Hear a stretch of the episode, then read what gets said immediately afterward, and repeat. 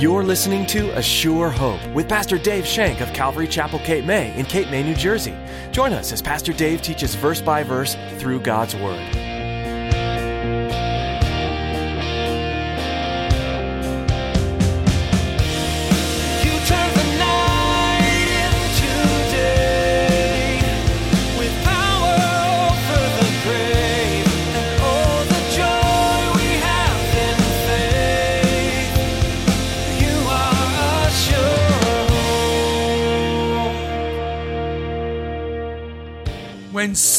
Is not dealt with properly, it has a tendency to grow.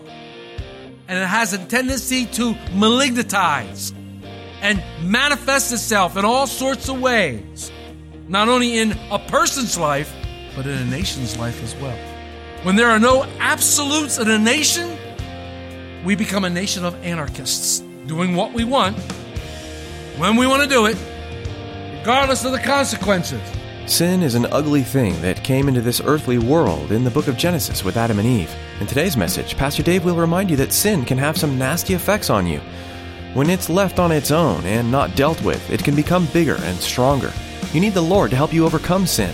And here's Pastor Dave in the book of Judges, chapter 19, as he begins his message just when you thought it couldn't get any worse.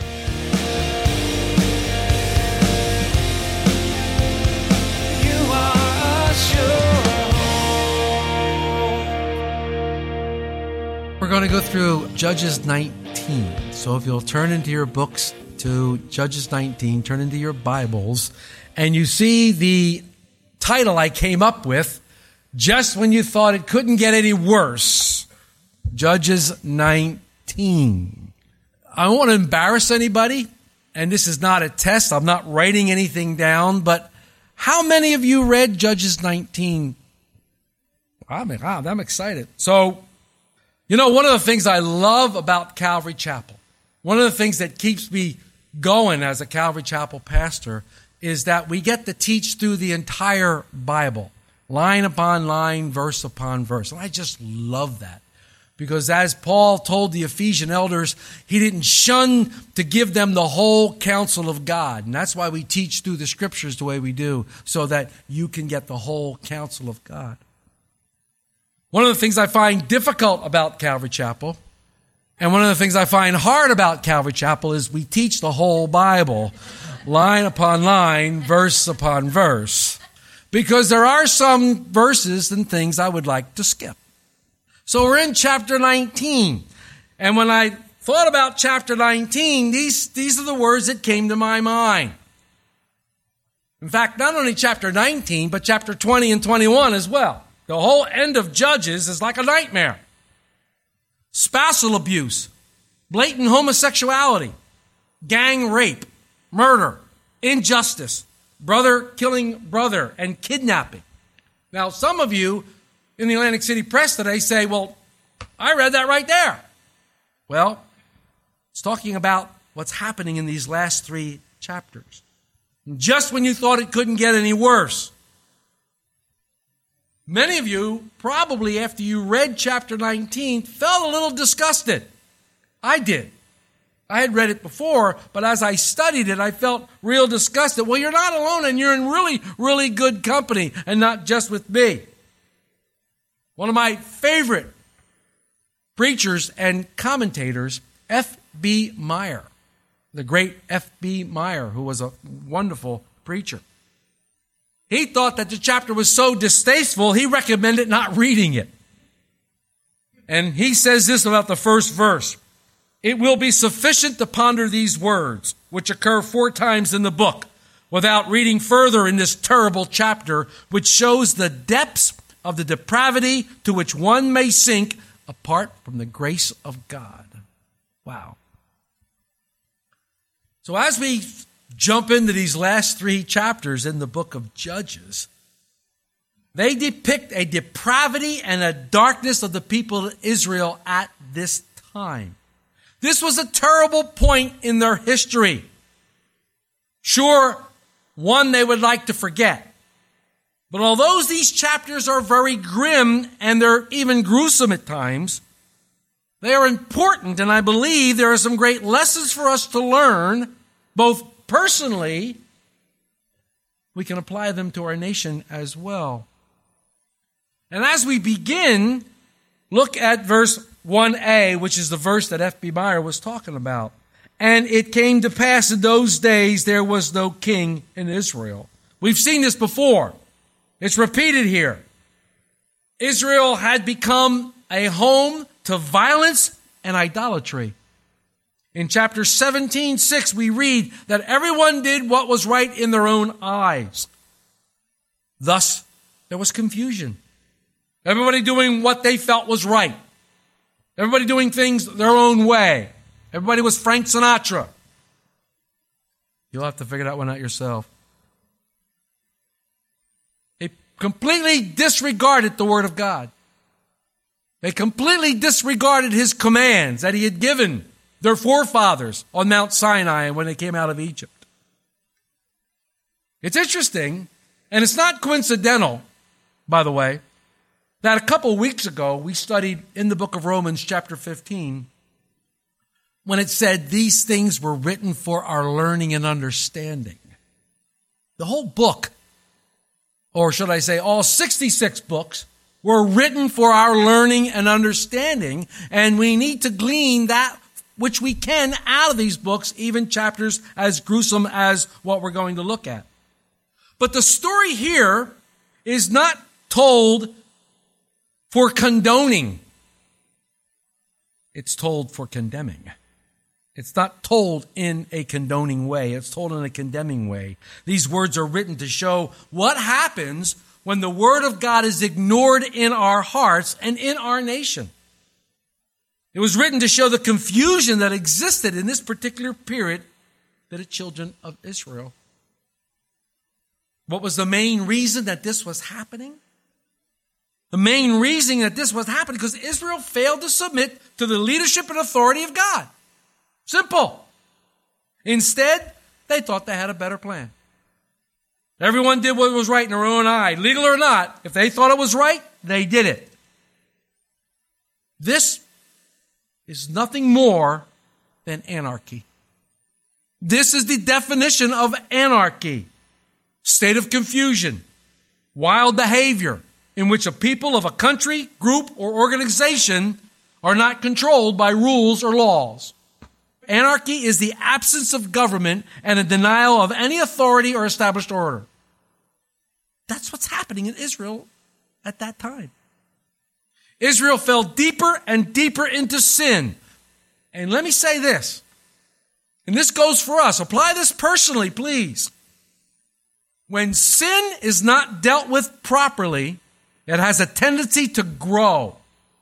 And it has a tendency to malignitize and manifest itself in all sorts of ways. Not only in a person's life, but in a nation's life as well. When there are no absolutes in a nation, we become a nation of anarchists, doing what we want, when we want to do it, regardless of the consequences.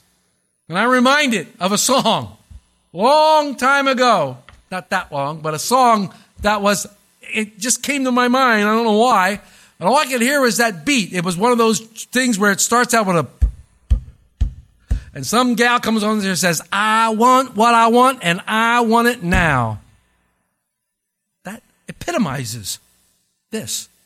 It epitomizes, unfortunately, our country today. It epitomizes what I see that's happening to our beloved United States. And in these last three chapters, it's as though the nation of Israel somehow was entertained by this. They were somehow entertained by this. And the question remains when a nation is entertained by violence, is there any hope for that nation? I believe our country is obsessed with violence. And I believe they love to watch it on TV. They love to read about it.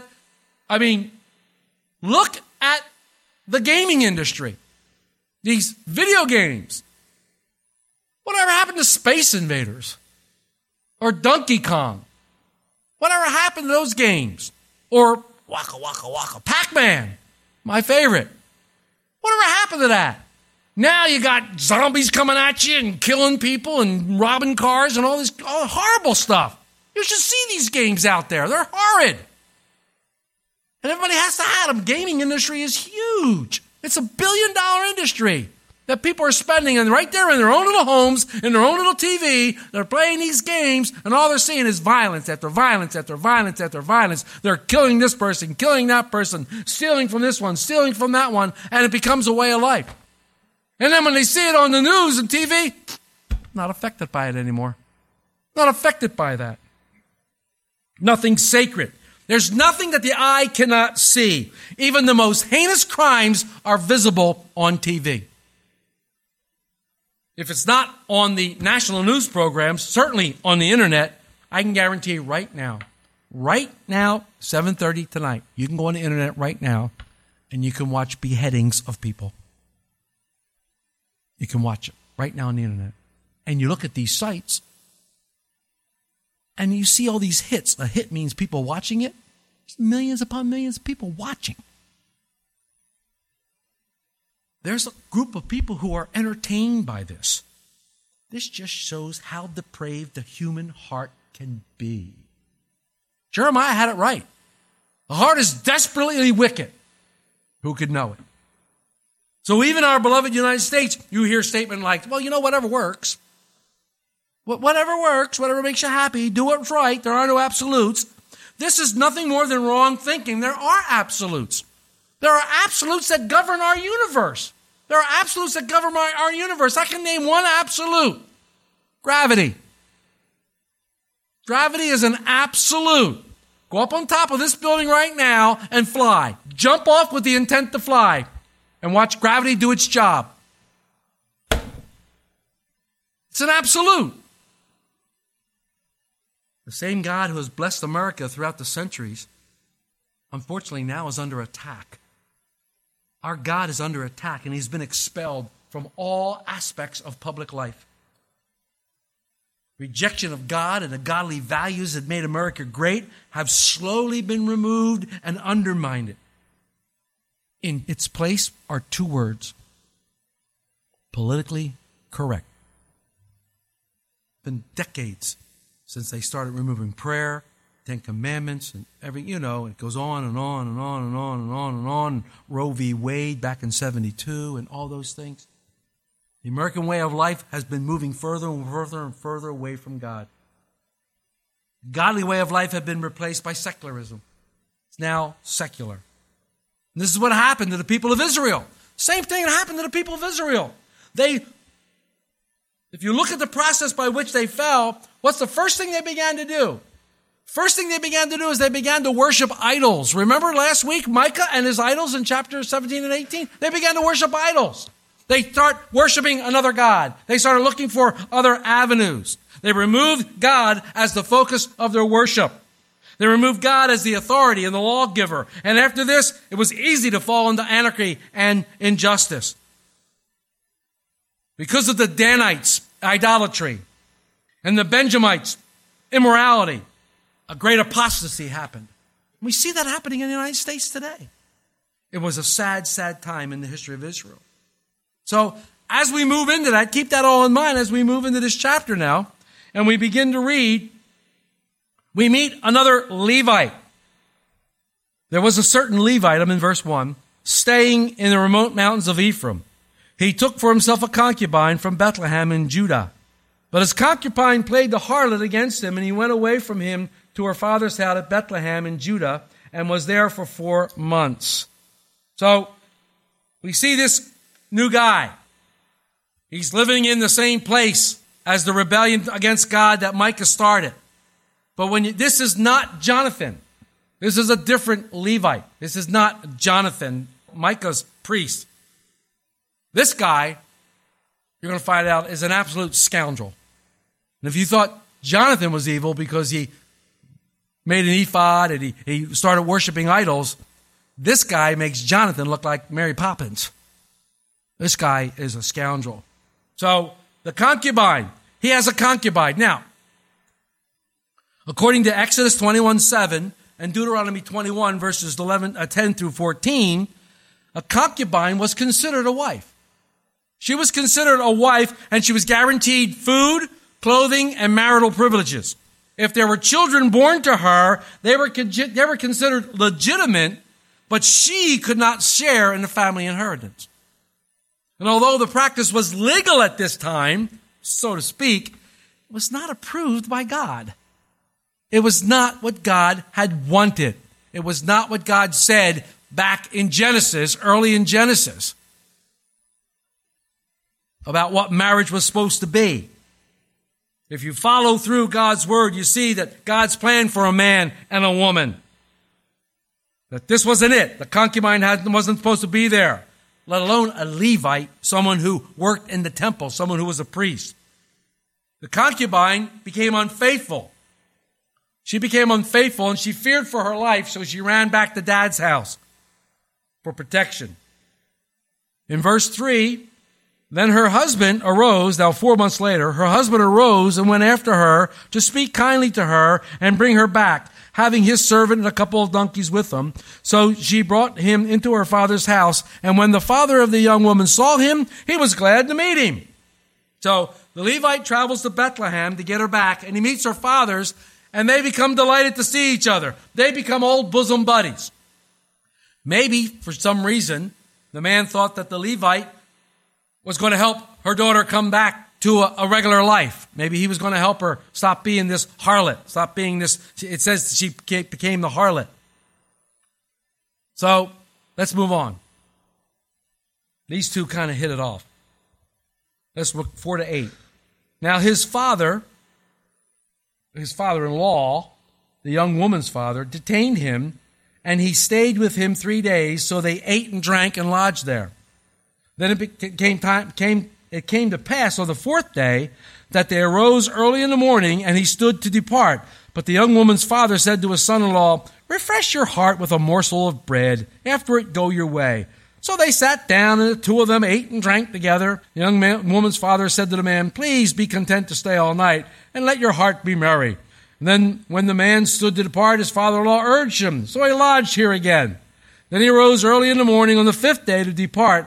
But the young woman's father said, Please refresh your heart. So they delayed until afternoon, and both of them ate. One thing I see about this Levite, he was a party kind of guy. He liked to eat and drink. He liked to hang out with dad. This is fun. We're going to hang out, we're going to eat and drink. He was a party animal.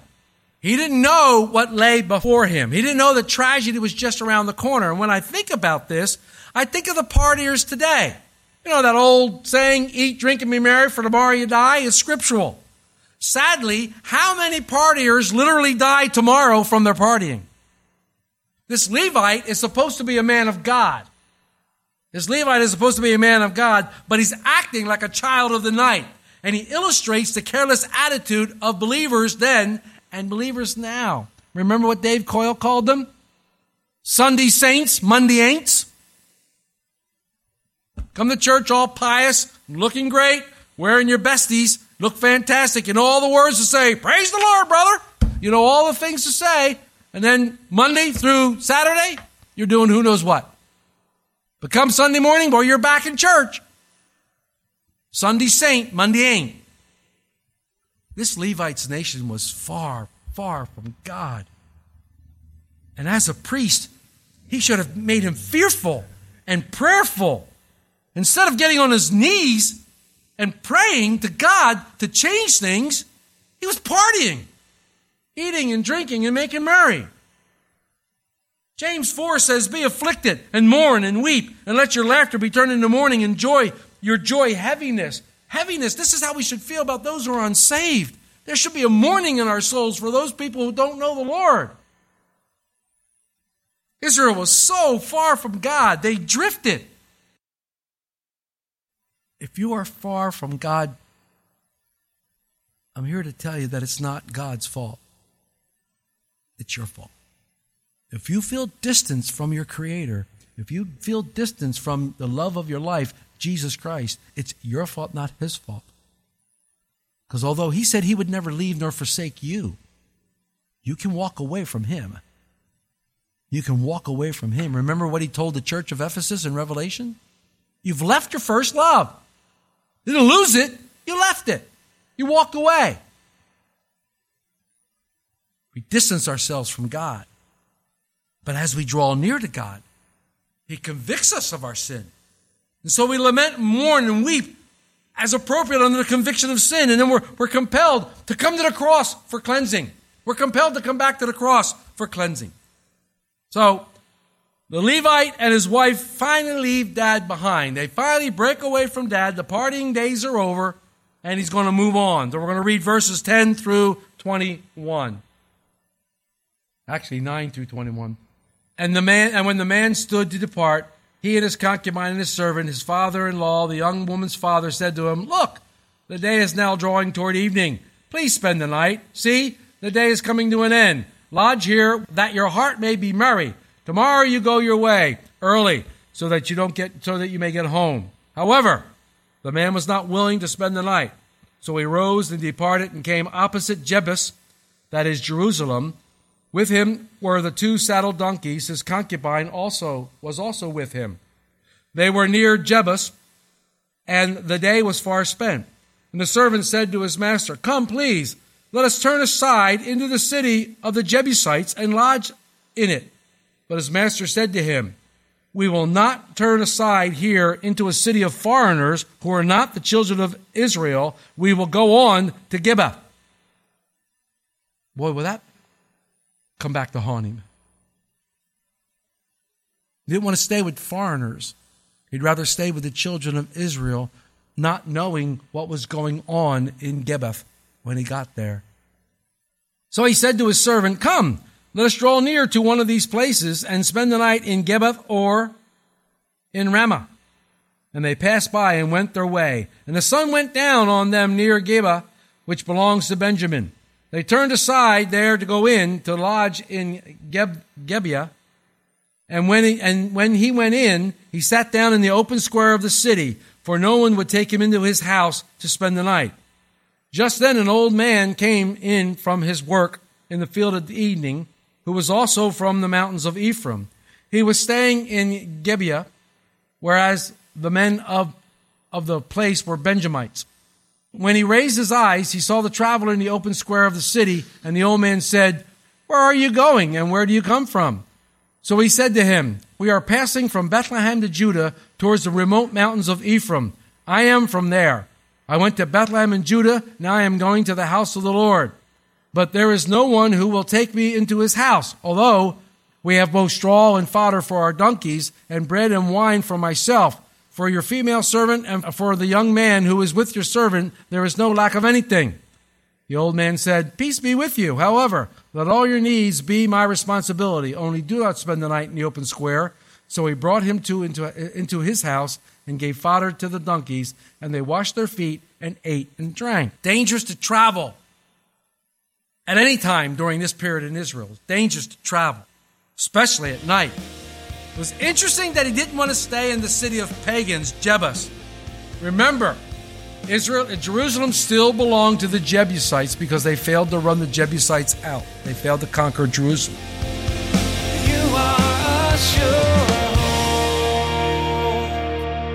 Pastor Dave Shank will continue his series in the book of Judges next time you join us for A Sure Hope. In the meantime, you can listen to this teaching and others from this series online at ASureHopeRadio.com. We encourage you to download these messages so that they're available wherever you are. We know how busy life can get, but there's always time to pause, even if only for a few minutes. Those short breaks could be filled with the study of God's Word and the uncovering of treasures from its verses. You can also subscribe to our podcast on iTunes, gaining access to the latest messages as soon as they're posted. Find out more at ASureHopeRadio.com. If you're looking for a church family and happen to be in the Cape May area, we'd love for you to come join us for a time of worship and Bible study. Calvary Chapel Cape May will soon be moving to two services, meeting weekly on Sundays at 8:30 and 10:30 a.m. Both services offer nursery and Sunday school, where your children will be well cared for as they learn about the love of Jesus.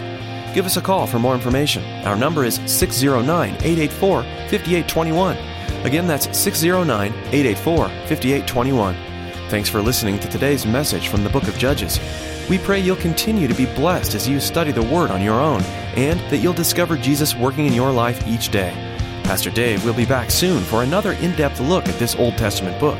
So join us again right here on A Sure Hope.